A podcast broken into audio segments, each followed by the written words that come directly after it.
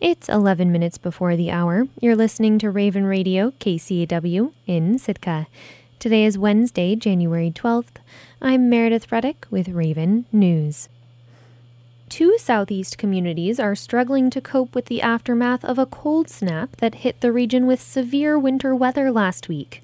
In Yakutat on Tuesday, Borough Manager John Erickson declared a local disaster emergency, citing the imminent threat of roof collapse caused by dangerous snow loads accumulating throughout the city. Erickson says that the borough has seen around six feet of snow over the last few weeks, causing intermittent power outages, damage to buildings, and school closures. The city normally keeps four snow shovelers on retainer, but Erickson says the team is too small to keep up with the accumulating snow. So we've been shoveling off, but uh, right now we just don't have enough shovelers.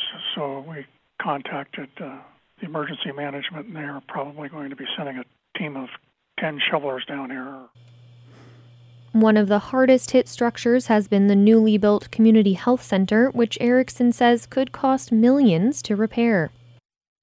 We built a brand new uh, community health center, $11 million, and uh, it's been open just a year. It's raining in there, and so probably done millions of dollars of damage. They closed the community health center, so we don't have any inpatient service. All we have is emergency service, ambulance service, and that's really what's kind of scary.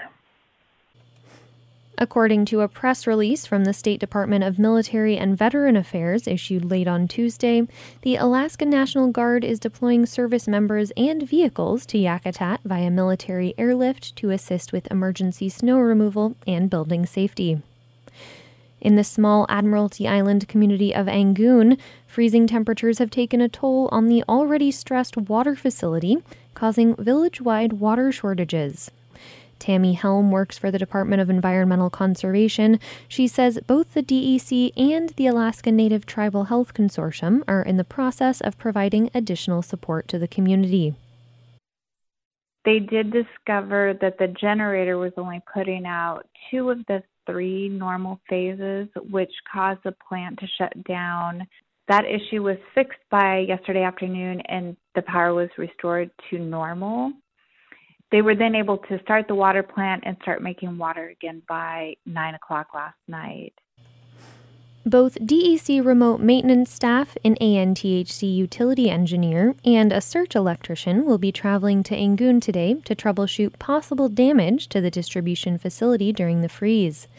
Mayor Maxine Thompson says the cost of the maintenance will be covered by the Angoon Community Association. When the Sitka Assembly met last night, it approved the receipt of a $75,000 grant to purchase radio repeaters that will bolster local emergency response. The money is coming from the U.S. Department of Homeland Security. The new equipment will be installed at the Mud Bay repeater site on Kruzof Island. While Mud Bay is more than a dozen miles outside of Sitka, Fire Chief Craig Warren said it would actually improve radio reception closer to town the fire department and police department both have range issues when it comes to Granite Creek, um, the area of the Cove Marina, Nelson Logging Road, and Katlian Bay Road could be uh, a very big problem for us in the future uh, when that opens, if it opens. Increased road transportation means that more people could go off road and get lost or need assistance. Assemblymember Dave Miller said the Mud Bay project has been in the works since the state announced the Katlian Road extension. The retired fire chief recalled a construction accident in 2019 when an excavator slid into the bay and claimed the life of the man operating the equipment. And it really came to light uh, when there was that excavator that went in the water out there. Uh, and, and, our resources were taxed to the limit um, for getting uh, radio conversations back and forth. So this is a great project. This is one that um, is, I, in my opinion, is really needed. We have we have a, quite a few number of dead spots out there that are just our basic radios can't cover. Just here in town, even this will cover a lot of those areas. The Assembly unanimously approved the funding on second reading. We'll have more coverage of last night's Sitka Assembly meeting on Raven News tonight at 518. The Alaska Board of Fisheries meeting that was planned for this month in Ketchikan will be held in Anchorage instead in March. The decision is a loss for Ketchikan's winter economy and is leaving some feeling cut out of the decision making process. Joe Viechnicki reports. The seven person board decides on regulations for state managed commercial sport and subsistence fisheries. It was scheduled to tackle over 150 proposals for southeast fisheries starting January 4th at the Ted Ferry Civic Center in Ketchikan after a year of pandemic related postponements.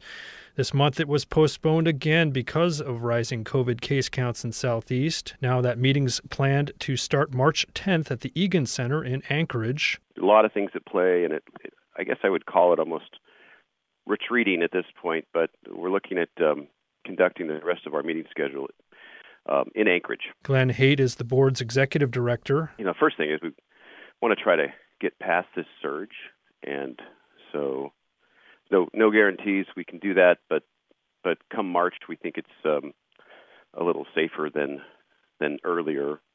Gives us at least about a month and a half to get past it. Haight says Anchorage's larger hospital capacity also played a role in the decision as the state sees COVID case numbers set new record highs this month. He says meetings for other parts of the state might be affected if the board postponed the Southeast meeting further. All indications I've got for the board is they really feel the need to, to get to get this meeting cycle done this year so they can move on to the next one next year. And any loading up that you do postponing you do is going to require uh, likely enough additional budget, and you know that's that's that has its own set of challenges. Because of the move, Southeast residents who can't travel to Anchorage will have a chance to testify remotely from some Department of Fish and Game offices during the meeting. The board will consider changes to herring fisheries first because herring seasons start up in March. Salmon and other finfish proposals will be next, followed by shellfish and groundfish. Leaders with Ketchikan's tribal and local governments say they're disappointed by the decision. Gloria Burns, president of Ketchikan Indian Communities Tribal Council, says KIC spent a great deal of time and energy preparing for in person testimony by its members, with much of that centering around the traditional harvest of herring eggs. Now she says the meeting will take place during the heart of the herring egg harvest season. It is almost feels as though the from from my perspective, uh, this is just as though it's a purposeful intent to go ahead and keep the testimony that could have been provided from being provided in person. The Southeast meeting includes proposals from both subsistence and commercial harvesters to change the state's management of the commercial sac roe herring fishery in Sitka Sound. Ketchikan City Mayor Dave Kiefer says the move disenfranchises people from Southeast. He says phone or video testimony is not as effective, and he'd rather the meeting be rescheduled for a later date in Ketchikan. He calls the decision a double whammy for his community. First of all, um, the financial impact of being able to have between 100 and 200 people come into town, um, staying in hotels, eating at restaurants, buying things. A simple fact that we will will lose at least 20,000 dollars on renting the, our, our our civic center.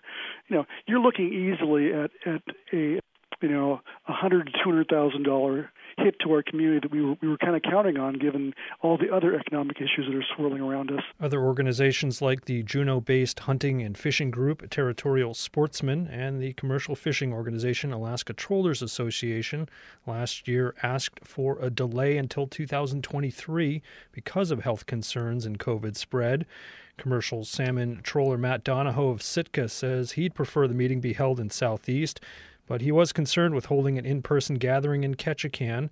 The biggest problem he now sees is the new dates overlap with the end of southeast winter troll fishing. These trollers were really, really uh, no win choice of staying in town or, or going to Anchorage for the Board of Fish or are getting that last trip in uh, between the 10th and the 15th of March, which last year in 2021 was the most lucrative trip of the winter troll season. Donahoe is hopeful the board will deal with salmon proposals at the end of the meeting. That would allow troll fishermen to finish up their season and attend the meeting as well. Other commercial fisheries for herring eggs, crab, halibut, and black cod are underway just before or after the new meeting date. The board also had a meeting scheduled in March on statewide shellfish proposals. Now that could be pushed back to later that month or into April. In Petersburg, I'm Joe Viechnicki. The comment deadline for the Southeast meeting has been extended. It's now February 23rd. There is a March 3rd deadline to sign up for remote testimony. All terrain vehicles became street legal in Ketchikan on January 1st after a new state regulation took effect. These regulations allow properly equipped ATVs on roads with speed limits of 45 miles an hour or less. The vehicles must be registered with a license plate and have working lights and other safety equipment, and the driver must be licensed and insured. Some officials have expressed concerns about whether off road vehicles are safe on city streets, but Ketchikan City Council voted 4 to 3 last month to allow ATVs to remain street legal when the new regulation went into force. Ketchikan's decision comes as communities across the state are considering whether to allow four wheelers and side by sides on local roads. I'm Meredith Reddick, and this has been Raven News. This is